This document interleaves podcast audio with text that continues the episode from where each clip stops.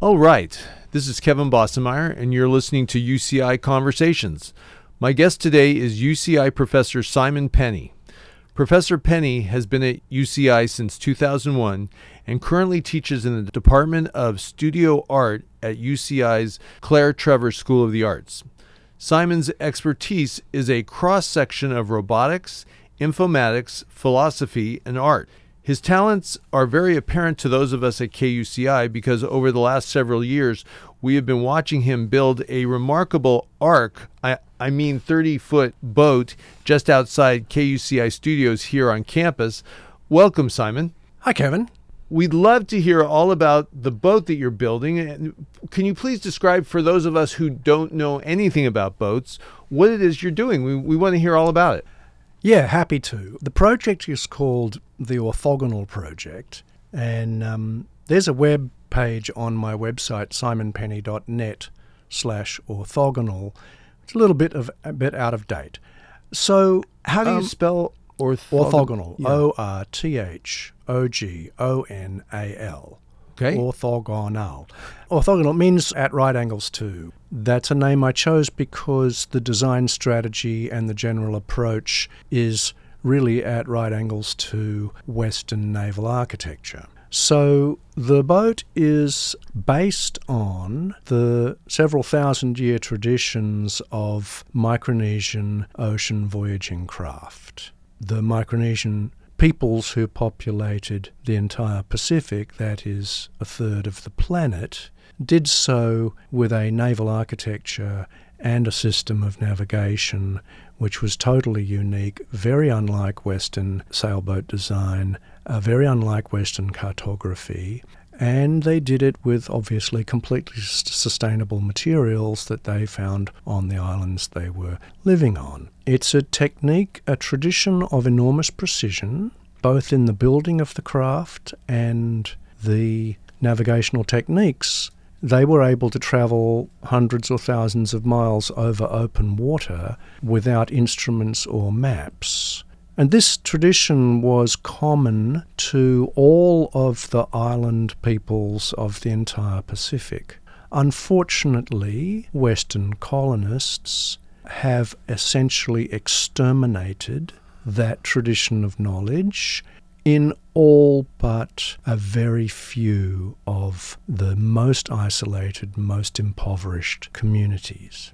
Now, many of your listeners will have seen the Disney film Moana.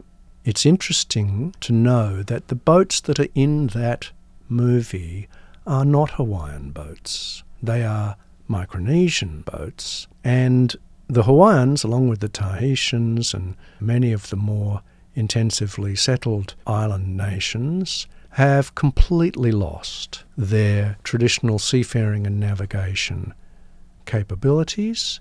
And there is, in fact, a very interesting history to the, what we call the Hawaiian Renaissance, which resulted in the extraordinary voyage of the Hokulea, a reconstructed Hawaiian catamaran which sailed in the 1970s from Hawaii to Tahiti and back without instruments and without maps. This really started a growing local and global awareness of the value and importance of these traditions.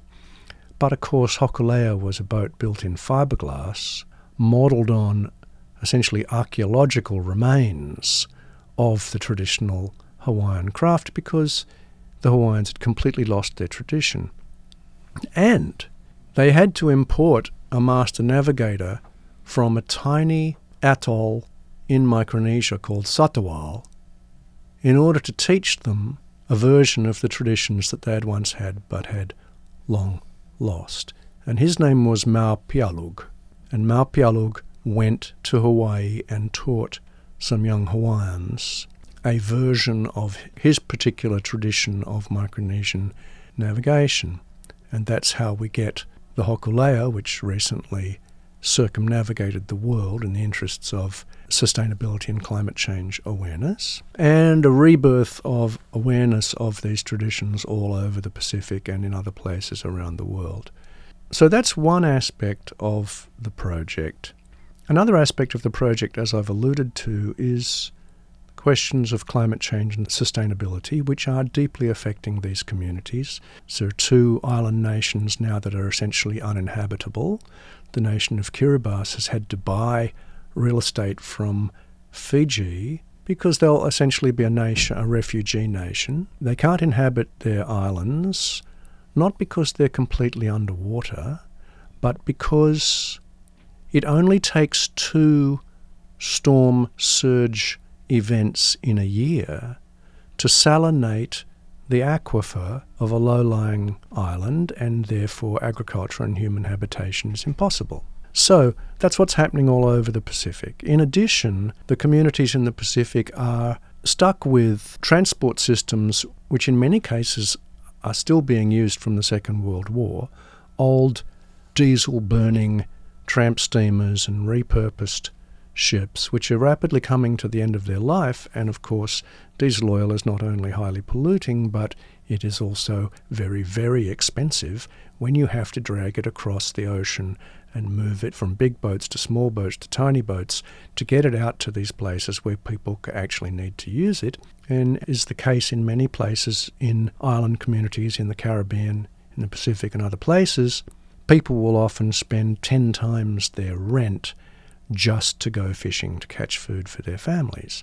So that's an unsustain- economically unsustainable model. The tragedy is that these people had a flourishing indigenous sustainable seafaring and navigation tradition.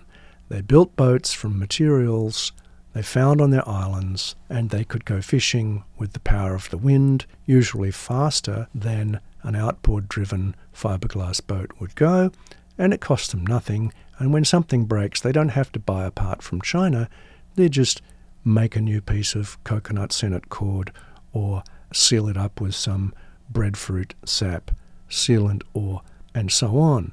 So there's a strong argument, both in terms of cultural survival and in terms of simple, simple survival, to re-establish these kind of sustainable seafaring practices that were the property of these communities for thousands of years. And in fact, they identify as sea people.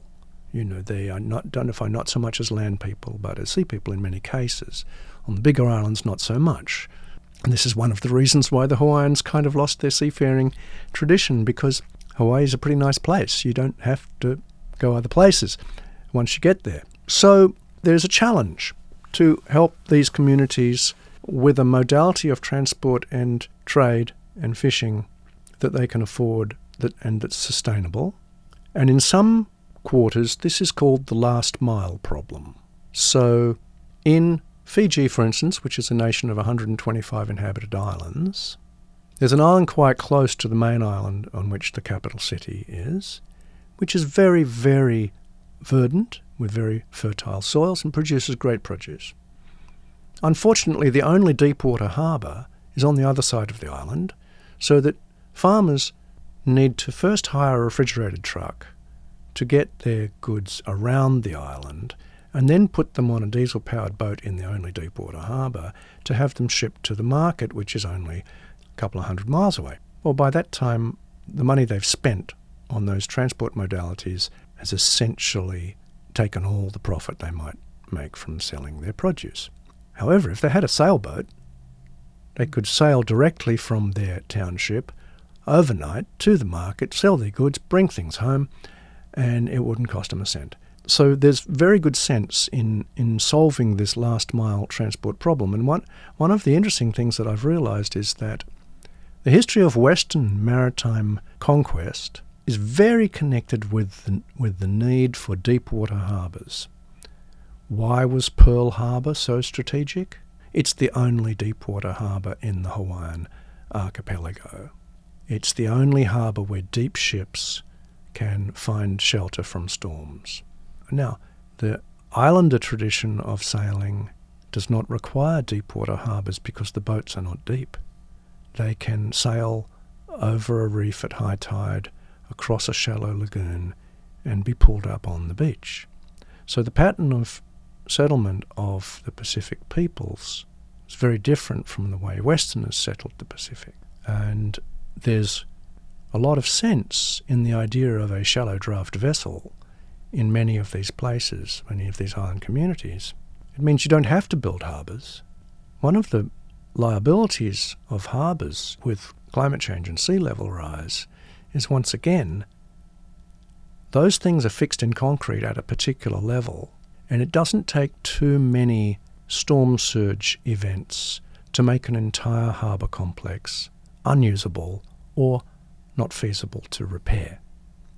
So, one of the less obvious effects of climate change will be the demise of commercial harbours of the sort that we know, particularly in places where the, where the economy of those places is marginal.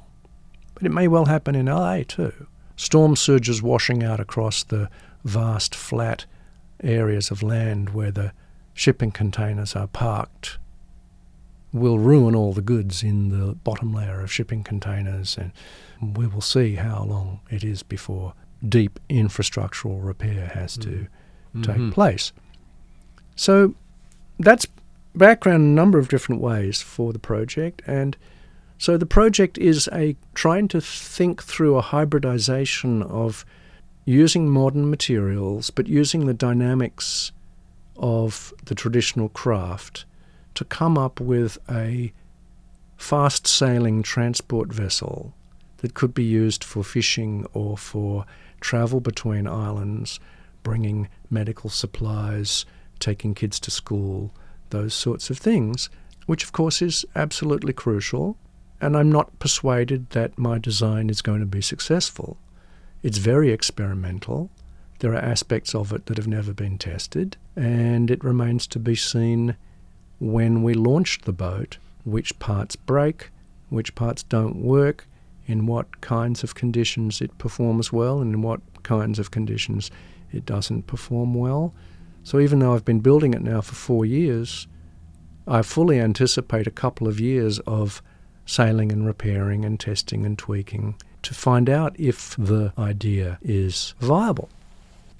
In case you joined us late, you are listening to UCI Conversations. I'm your host, Kevin Bossenmeyer. My guest today is art and technology professor Simon Penny. Professor Penny and volunteer students have been building a 30 foot dual hull Polynesian type sailing vessel just outside the KUCI studios and adjacent to the Science Library for over four years. Once completed, they will test the viability of the craft to be used in this age of rising sea levels, affected harbors, and climate change. Now back to the interview. I see you here frequently. Uh, how much of your time is spent working on the boat? I've invested, currently, I'm investing a day and a half a week.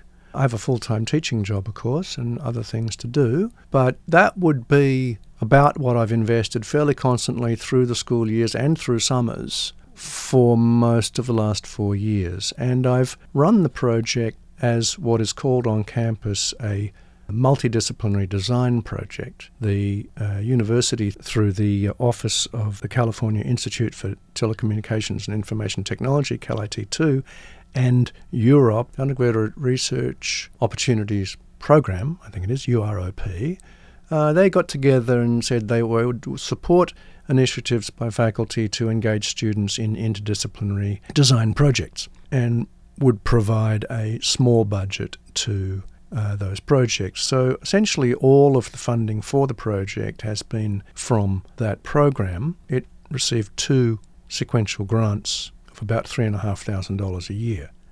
The, the boat has been built enormously cheaply with student help, often from recycled materials, and certainly very careful shopping for the best deals. And we make virtually all of the components from the ground up out of raw stock, be it plywood, epoxy, fiberglass, stainless steel, aluminium, and various other materials. So you will use materials like fiberglass and so forth that I don't think you traditionally think of ancient mariners using. Sure. Well, the you know a traditional Micronesian voyaging canoe would take an entire village a year to build, and you would have to fell a very large tree in the forest because the basic part of the hull was a dugout keel section. It takes a substantial amount of resources. In many cases, those resources are simply no longer available because of logging and that sort of thing for many of these communities. There were trade networks around the Pacific so that places where these great trees could be sought became boat building centres for other communities. One of them is in a group of islands between Fiji and Tonga, where they the particular geology of the islands produced these extraordinary tall straight trees, and they were able to build boats 100 feet long. They built real navies. One of the things I didn't say about the traditional craft is they sailed much better than Western craft. So when Westerners first came to the Pacific, they had never seen sailboats that sailed so fast. And when the first Portuguese boat came to what's now Guam or nearby, they were met by 500 boats. Wow. So, you know, there was that's to give you some sense of the scale of some of this maritime tradition. In Fiji and Tonga, they had essentially sail driven battleships that would carry 250 warriors. Wow. How long had this idea been percolating for you? I tend to do projects that are of a large scale and embrace a lot of different disciplines, and I, that's been my pattern throughout my career. Earlier in my career, I was working at the intersection of robotics and art practice, and my projects would take five years or so to realize. I worked in virtual reality research in the uh, mid 90s, again, when that was a d- difficult technology to, to, uh, to work with. So I spent about a year designing the boat, researching different traditions and different design strategies, and, and various small number of cases where Western designers had tried to hybridize the islander traditions with Western uh, naval architecture. There's a handful of examples, mostly in France and in some cases in Britain and the UK, and in Australia and New Zealand there's been quite a lot of research in sort of radical craft. The kind of asymmetrical craft that I'm building, and I guess we should say, what characterizes the Micronesian craft is that they've got one big hull and one small hull. So they're asymmetrical, which is most unusual, not something that Western boat builders do. And, and, when you say asymmetrical, what does that mean? Well, it means you've got one big hull and one small hull. Okay. And as a result, well, there are some complexities to the geometry, but what it means is the outrigger has always got to point where the wind is coming from. What that means is that you can't turn and tack in a way that a traditional Western boat would do. When you're heading into wind and you want to go the other direction, you actually have to reverse and the stern becomes the bow and the bow becomes the stern. And that's wow. a technique called shunting. And shunting is awkward, but it's a product of this asymmetry of design, which has its own efficiencies. So there are always uh, there's always give and take. And the boat will look like a traditional craft. The main hull will house the sailors, the, the, members of the crew, right? And then you'll have that side smaller hull. Is that for balancing yes. purposes? Yeah. If it was, see, a Western craft, what's a monohull craft, has a heavy weight on the bottom of the keel and that's what stops it falling over when the wind pushes the sails. The Micronesian and Pacific boats use a different theory where they have an outrigger that sticks out horizontally so that that becomes a balancing lever arm for the force of the wind. That's why they can be really shallow, maybe only you know a foot or eight inches in the water, uh, which is good because that reduces friction, it reduces weight. But what's different about my design is that I've put the outrigger on the wrong side. So that's a radical change from the traditional Pacific Island boats. And it may be a mistake. We'll find out. There are reasons for doing it. There are some historical reasons f- for it being an interesting aspect to research. It's certainly a minority of a minority of a minority of a minority, but it's it's, it's an experiment. It's a design experiment.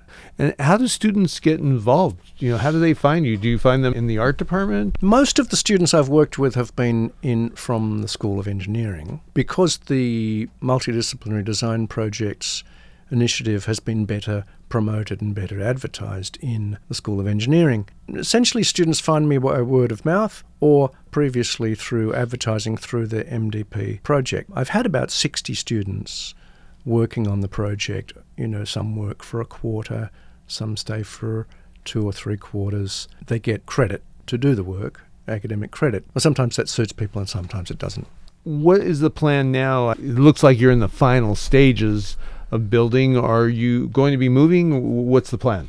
Yeah, well, unfortunately, the, the Dean of the School of the Arts has given me notice that he wants the boat removed, and he's been very generous in providing space for the boat to be built. Uh, this is my primary research activity. But as a result, I've had to switch gears to some extent and build a trailer so that I can move the boat. And uh, not having any funds, I wasn't obviously able to buy a trailer. And the trailer has to be especially customized because the boat is non standard. You know, you can buy ready made trailers for outboard, you know, fishing boats, but this thing is quite particular, so we're having to build it from the ground up. What happened was I was able to get ownership of a disused trailer that was sitting over on the North Campus, which hadn't gone anywhere for 12 years or so. When I found it, it was 60 feet long and 8 feet high. I and my helper James spent some of the summer cutting it up. We've basically cut it down to the very central part, which is the two axles and the and the suspension that the axles are sitting on, and we're building back up a trailer to suit the orthogonal hulls, and we're building it out of recycled steel from the original trailer, which takes a lot of work because we've got to cut welds and and grind and reuse materials in very careful ways. So it's certainly more difficult than building it out of clean steel stock. We're partly put into that position because of lack of funds, and we're partly, uh, partly it's a, another part of a sort of sustainability initiative. You know, we're recycling what was essentially a pile of scrap metal into what we hope will be a highway ready 30 foot trailer mm, capable of carrying two tons. That's essentially the task, which I have to complete uh, before Christmas.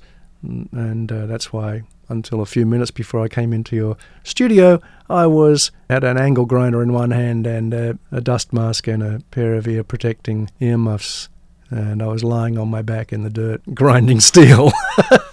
when do you anticipate actually putting the craft in the water? Is that getting closer? Yes. There's one last aspect of the construction of the boat, which is the rudder design system. I designed seven different rudder systems, which I abandoned for different reasons. It's a very difficult mechanical and design problem. I'm now building what I believe to be the best choice, and that will be finished by the end of the quarter as well. So the boat will be substantially complete at that point and will be able to be moved. There still will probably be some fittings of a smaller scale to be attached and this and that. I'm hoping to put the boat in the water in Newport Harbour somewhere, but I have not yet found a host. We need a slip or a, a, mooring buoy or a beach to drag it up on because just to get it off the trailer and into the water assembled will be a couple of hours job every time, and when that would just be not the sort of thing that we'd want to add four hours of work every time we were going to try and go sailing. Mm. So we really need to find a place where we can keep the boat so we can drag it into the water, test it, and of course we'll have to accompany it with an escort boat for safety until we're sure of you know the way we can handle the boat because as I said it's got unique design aspects I know how to sail, I'm a sailor, but this boat will not sail like a Western boat. I've also sailed Islander boats, proas as they're called, and druas, but this boat will behave like neither of them. So it's going to be a voyage of discovery to just find out how to make it work. Mm. You are listening to UCI Conversations. I'm your host, Kevin Bossenmeyer. My guest today is UCI Professor of Art and Technology, Simon Penny talking about the 30 foot dual hull sailboat he has been building with a team of dedicated students. Professor, how did the ancient mariners, when you say that they didn't use maps or instruments, mm. how did they navigate? Well, that's a subject of intense research and has been a subject of intense research amongst the very few communities who still have a surviving technique. And that research has been going on for 25 years or more, trying to capture the last remnants of what was a very sophisticated kind of technological or scientific system. Firstly, the islanders used a system of star path navigation, so they had their own indigenous celestial navigation system, which took an enormous amount of learning. And it was not like our Western celestial navigation system, it was based on the idea of star paths. They understood that stars rise as the sun does in the east and set in the west and a particular constellation will rise at a certain location on, well, they didn't have a compass rose, so they had what, what a kind of wind compass idea, right? But clearly, where the sun rises in the equinox is a good reference point, and where it sets in the equinox is a good reference point. You're in the tropics, so things don't change that much. So you get these parallel paths of stars which travel from the east to the west, with the North Star being fixed and a reference point with the Southern Cross being fixed. So the way they utilized the stars was with these parallel bands across the sky, and they would know when one star rose, which star or constellation would follow it in that star path. So they could navigate if the sky even was cloudy and there were just a few small open patches, they would know the star paths and they would know which constellations or stars were in what position on that star path with relation to others. So they could essentially, they essentially had a, a mental map of the whole star dome as it changes through the night and would get their bearing from that at night. And the navigators would essentially not sleep. When the sun rose, then there was a slightly different problem because the stars weren't there. One of the things about open ocean sailing is that the swell is essentially parallel and unchanging unless there's a storm. So you essentially have a kind of moving grid of reference lines that you can take a bearing with respect to. So, what would happen would be that at sunrise, the navigator would look at their path with respect to the stars and then look at the angle of the swell with, with respect to their path, and therefore calculate a bearing to sail with respect to the direction of the swell during the day. That was certainly one of the techniques they used. They had different techniques when they were close to their departure location or their arrival location. Of course, it took years for traditional navigators to become adept, and their systems were localized. They related to the specific thousand mile radius zone, which was their territory for sailing, and each community had their own class, their own kind of local knowledge about currents and and other sorts of weather patterns that they utilized in a complex, richly integrated system. One of the clever things they did was they used seabirds as part of the navigational system when they're getting close to an island. Well, they knew the different species of birds, and the birds would roost on islands and then and then fly out to their feeding grounds. They knew this because they knew their ecosystem. So if they saw a certain kind of bird that they knew roosted on land but fished out at sea, flying in a certain direction at dawn, they would know it was flying away from an island. And at sunset, if they saw birds like that, they would know they were flying to an island. Because on a boat, you know, a boat on sea level, you can only see about 10 miles. The birds have a range of 25 or 30 miles. So it was kind of like a radar. And then there were more, much more sophisticated systems in the Marshall Islands and elsewhere where they could actually read the interference patterns of swells that had passed islands over the horizon, which is really very much like a kind of radar. That's just a superficial summary of some of the key techniques. You know, obviously it's very, very subtle and very complex. But they knew how to do it, and their systems were reliable and repeatable and very much connected with the local weather patterns. So, you know, there were times when they knew they wouldn't go in that direction because there would be storms or the winds would be against them. You know, they would sail at the right times, the right seasons. Actually, I do want to say that a remarkable anthropologist who has worked with a community in the Eastern Solomon Islands, her name is Mimi George, and the community is the Taumako community in Eastern Solomons in the Santa Cruz Islands. She's worked with these people for 25 years to help them save their traditional seafaring traditions. And she's on a uh, West Coast tour right now presenting the film, or the, in fact, the second volume of a three volume film that they've been building about the Solomon Islands seafaring traditions. They have an extraordinary, unusual craft They call it Te Puke. And you can find out more about that at their website, which is vaka.org. That's V A K A dot org. I can share with you information about that, or people can contact me if they'd like to. If they want to contact you, how would they do that? Uh, my university email address is penny, P E N N Y, like the coin, at uci.edu. Fantastic. Professor, unfortunately, we're running out of time. We really appreciate the time you spent with us. We know you're really busy building the boat, but we wish you all the best of luck and look forward to hearing more about this in the future. Well, thank you so much. And I do want to say if anyone's listening who would like to take part, either in helping build the boat or in sailing it when it's on the water, I'm always interested in interested helpers. Fantastic.